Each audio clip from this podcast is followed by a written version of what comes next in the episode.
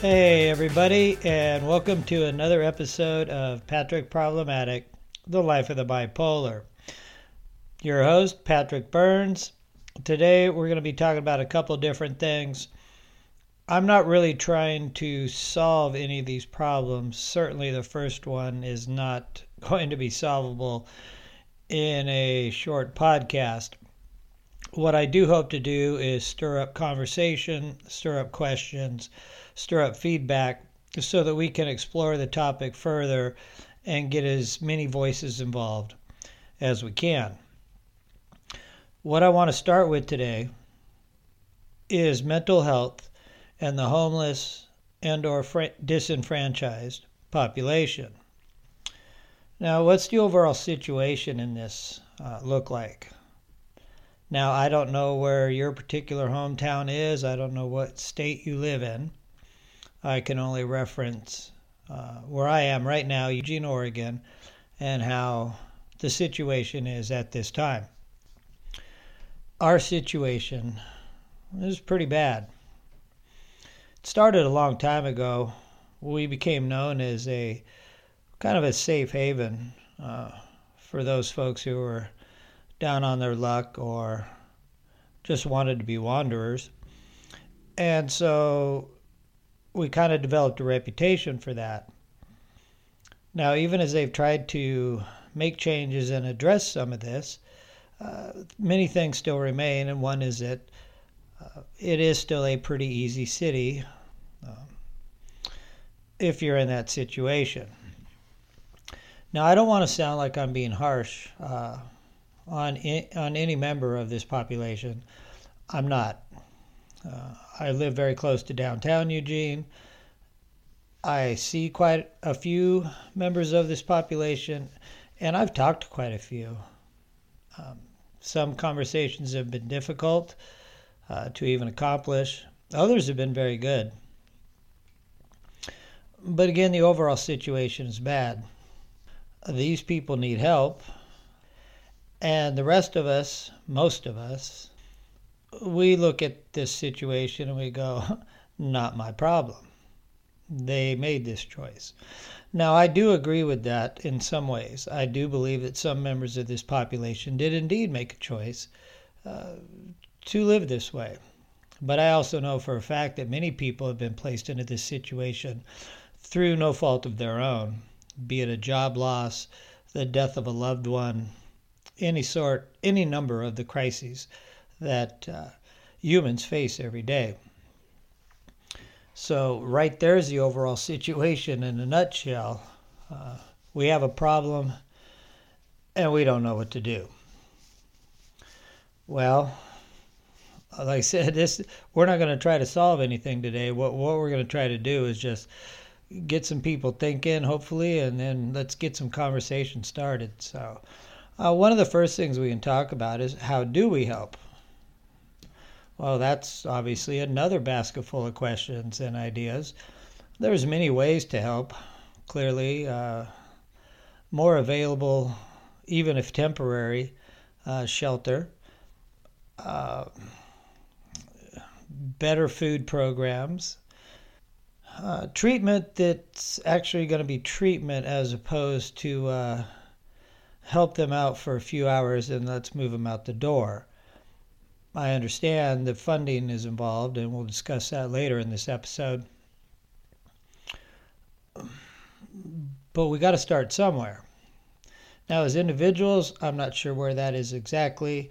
Those of us that do uh, and have and, and will continue to do small acts of charity and kindness, I suggest that we all keep that up. Myself, I still will continue to keep that up, though I'm kind of drawn back a little bit at the moment because I've extended a real nice helping hand a few times recently, and it's been I've been burnt more than once. So how do we help? Again, I don't know. Another basket full of questions. So if we don't even know how we're going to help, what do we do?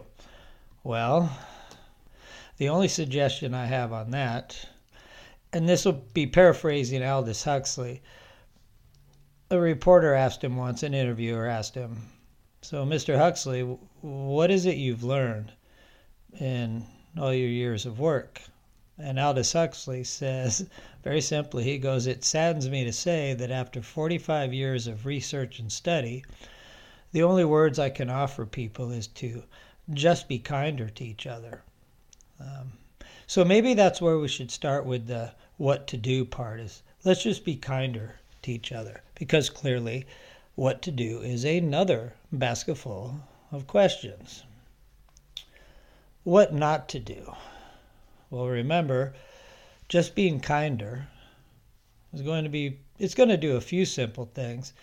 In many ways, small, simple acts of kindness can increase a person's confidence, a person's self-esteem, a person's feeling of social acceptance. And believe it or not, not just the people that are receiving the kindness. These benefits actually come to the person giving the kindness as well, when you're actually doing it to be kind. And I think I've mentioned before, or maybe I have not, but I will now, there is a difference between nice and kind. Nice is something that we were taught to do. Please, thank you, let me open the door. Kind is a totally different thing. You see, kind is actually placing yourself in another person's shoes, as it were, their situation, what their day may be like. We all run around thinking we're we're the center of everything. Well, think about that. There's eight billion people on the planet. So there's eight billion people thinking they're the center of everything. And there's this huge universe behind all of us going, really? But anyway, so, all right, where was I? What not to do? Well, let's not do like we used to do in the old days. Uh, starting back in the Lord knows when, they didn't even have tools in. Uh, if they thought you were possessed, or if they thought that you had some sort of, and what we would know nowadays as a mental disorder, uh, not an illness. An illness is a disease that can be treated with proven methodology. Um, no, back in the day before they even had tools, if they thought it, that, you know, you had demons and spirits and you were possessed, one of the methods they had is they would simply take a rock and beat you in the head with it till they knocked a hole in your skull, because they believed that with a hole in your skull, the demons and the spirits uh, would leave. Now, archaeologists, through their research, actually discovered as a research the remains that they had found, discovered that some of these patients, as it were, had actually survived this. So... First thing I thought was like, man, I hope the demons and spirits are gone, because if not, you still got demons and spirits and a hole in your head. This is going to kind of make your day a little different.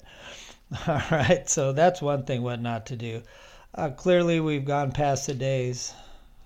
I don't even know how we got there, but we've clearly gone past the days of electroshock and lobotomies and things of that nature, where you're you are in no way, shape, or form treating anybody. You are taking a human being, a human spirit, and you are literally turning them into an automaton. Okay, well, maybe they don't make any trouble anymore. I'm not surprised, because they're capable of eating, sleeping, pissing, shitting, maybe walking. And that's about it. So yeah, that's one of the things not to do anymore. I have concerns about the levels of medication that are given to some people and exactly how these medications work. More importantly, how some of these medications work together, because I know people who are on five and different, five or six different uh, medications. And believe it or not, some medications counteract each other. Other medications magnify the effects. Uh, this kind of work isn't really happening. These people are being prescribed medications because someone thinks it's best, because no one's asked the individual, what is it you're actually feeling and going through? Uh, they hear parts of a story and then they just make a snap decision. So what not to do, that we we need to visit the uh, medication phase too. And, and, and I know that there's more on this what not to do list. Um, More questions. There's another basket full. So, so far we've got basket full of questions on the overall situation, the how do we help, the what to do, the what not to do. So there's four baskets already. Well, now we're going to throw in a big one. even if we know how to help, and even if we know what to do, and hopefully we've realized what not to do, this is going to take an incredible amount of money. So funding is important. Uh, so take an army of caregivers and helpers, peers, uh, facilities, ongoing support. It would be, it would be an undertaking. Now, the cool part about that is, is I know for a fact that there is more than enough money in this world that we could certainly fund the, these things, not only here in America, but everywhere on the planet. There is more than enough money on the planet to take care of every one of us many, many times over in a standard of living beyond mo- what most of us have right now. But funding's an issue. They'd rather spend it on the wrong things instead of on peoples. And peoples are the one thing we should be paying attention to and spending our time and our resources and our energy on, every single one of us. All right, so now we've, again, another basket full of questions, I told you. So now we've got five baskets. We've got the overall situation, the how do we help, the what do we do, the what do we not do, and then the funding. And so even if we have all that figured out, there may not be enough of some of this stuff, and most likely that's going to happen because that's just how it works. So in the end, some people are not going to get treatment or help. Some people will, and so, some people will not. Now, who's going to decide this? I mean, who decides who gets help and who does not get help? I, I, I, I don't care what they pay. I don't want that job. No fucking way. Who decides? I don't even think a healthy committee of people could be charged with making these kind of decisions. So there is our sixth basket full of questions on what is obviously more than a small topic. And that's going to be the end of our conversation, or at least this part of it. I certainly hope that we have a lot more on it, uh, of on mental health and the homeless and disenfranchised population. We're going to take a short break, and then I will be back shortly, and uh, we'll continue.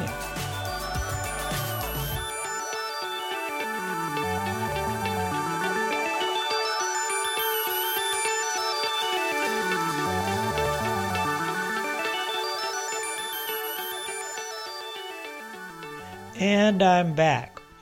All right, so I thought I'd lighten up things just a little bit. Uh, I wanted to talk about something that I think is really important, and it's probably, at the end of the day, the first thing that we all should do, because without it, and I'll cover that in a minute, we don't have anything. What I want to talk about, like I said, is self-love and self-care. Now, uh, why do we want to practice self-love and self-care? Well, it's very simple. If you don't love yourself, then you don't have any love inside of you that you can afford to waste and or give away to other people. Now, I don't mean that you cannot try, but please understand where I'm trying to go with this. If you do not truly love yourself, then you don't truly have the love inside of you that you need to give to other people. Now, so many things that we're going to talk about, of course, this means, are the other people ready to receive this love? That's not what we're talking about right now. We're talking about self-love and self-care. Now, what would come first in something like this? Well, it's really hard to love yourself or anyone else or anything for that matter. And let's be honest, loving a thing is not uh, always going to get you somewhere. You can highly cherish something, but in the end of the day, love is a fickle thing. Okay, now, like I said, you know, you can't give what you don't have, so start with loving yourself. I know that's what I've been working on. And I can hear the questions. Well, how do we start? What comes first? please remember, I, I don't have all the answers. In fact, I have very few answers. I have a lot of questions.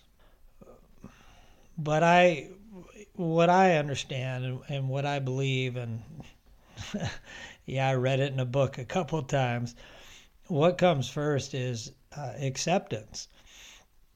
You have to accept who you are. You have to accept your situations. You have to accept the circumstances that you're in. You just have to accept. Because without that, you're always going to be trying to fight against something. And if you're always trying to fight against something, then that means you're paying attention to something outside of you or outside of your control, which means you're neglecting you. And believe it or not, you are the most important person in your life. So, yeah, self-love. Now, so people are going to make, you know, make decisions and, and, and conversations and arguments about, how do I do that? I mean, what do you mean? Well, it comes down to a very simple premise, is that uh, you are indeed worth it. It doesn't matter what anybody in your life has told you. I think I've mentioned it before.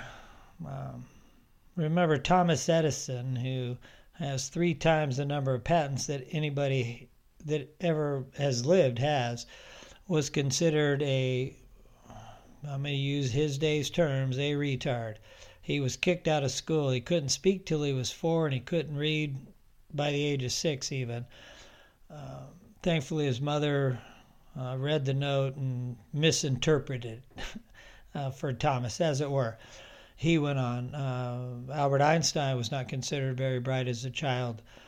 It's interesting how people view this stuff. So again, let's start with what comes first, and that's you need to accept some things. And since we're talking about mental health, I think obviously the first thing that would come up as far as acceptance goes is that you do have a mental health disorder.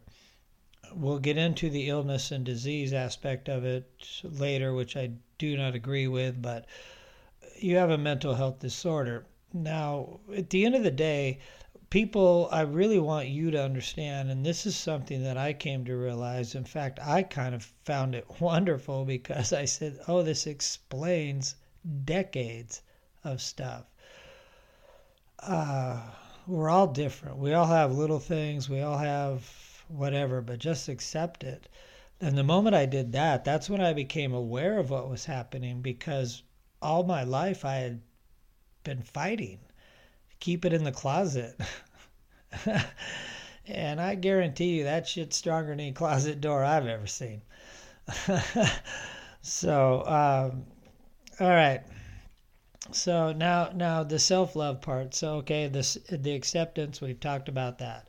So that is the first step. Now, this part doesn't come easy, and so maybe some stuff that I bring up later will help with that, because humans are victims of inertia just like anything else on the planet. Now, many times people that understand or know what the term inertia means, they always think of the classic definition that an object in motion will tend to stay in motion.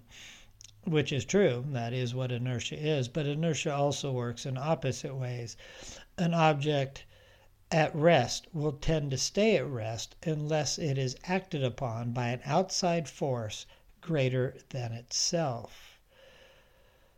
Yeah, that's the self-love part I was talking about. Okay? Nobody else is going to do it for us. Each and every one of us, we have to do this for ourselves. So, okay, we've gotten to our acceptance part. Remember, there's nothing wrong with us. There's nothing wrong with us. We simply have to learn how to manage our own personal minds a little bit better.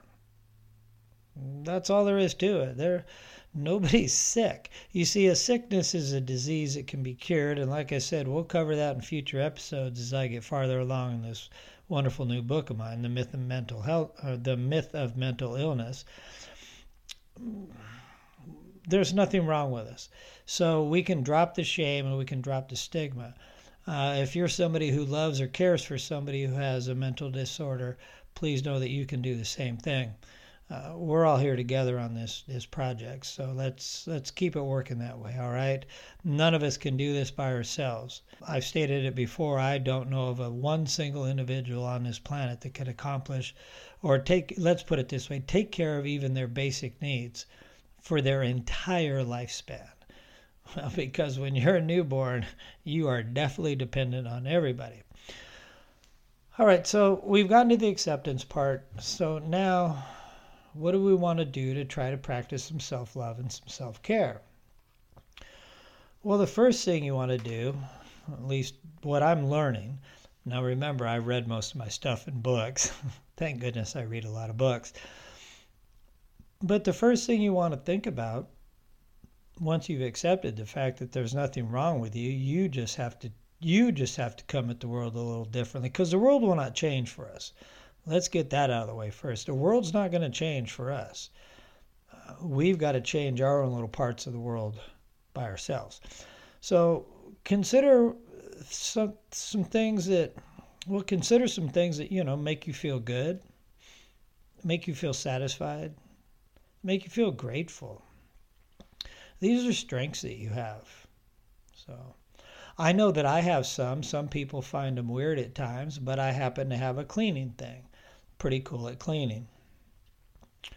I like to do that. Uh, other things. I like to make things look good. I, I have certain strengths. I'm good in a lot of other ways as well. Everybody has strengths, whether you're an artist or a singer or a carpenter or a... Um, Hell, if you just make really good cookies, if you make really good cookies, I already like you.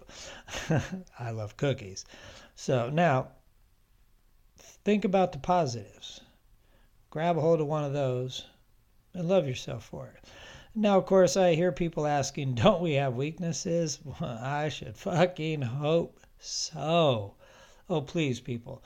Uh, every single one of us has something. Uh, Forget the magazine pictures. Forget the movie. For, you know, nobody has it like that. Oh, you can have all the possessions and material wealth, but that's not what makes happiness, and that's not what makes healthy people. So, at the end of the day, perfection, as far as humans go, would be stifling. I mean, think about that. Where else do you go? What else is there to do? That would be boring. And look at history. You know, the Greeks, the Romans, they all tried to create perfection in their societies. And, of course, they collapsed under the weight of their own ignorance, bloat, and greed. Now, expecting perfection from yourself and from others, you know, you got to understand that's going to be instant doom. It's instant. So embrace your weaknesses, because here's what weaknesses really are. There are opportunities and or there are valuable lessons to be learned by you. So let's do all this stuff, man. Accept yourself first, because that's the key. And remember, take this one step at a time. Great book that an ex-military man wrote called Make Your Bed. Just, I loved it. It was something he learned from his mom, I believe, or maybe his grandma. But it was very simply. Make your bed when you get out of the morning, because no matter what else happens that day, you can say, hey, I got something done. And that's going to be it for that. Uh, we'll talk more about this self-love and self-care thing. But everybody, know this. You're worth it. Fuck what everybody else says. You're worth it. You know you are. Don't let the demons in the closet get into your way. Okay? We'll deal with those folks in a little while, because we all got to. Uh, so with that said, I'm going to wrap it up for the day. Everybody, please, I appreciate your listening. Check out patrick problematic dot com. Please leave me a voicemail. Send me an email. Uh, I'd love to plug you guys into the show so we have a conversation going.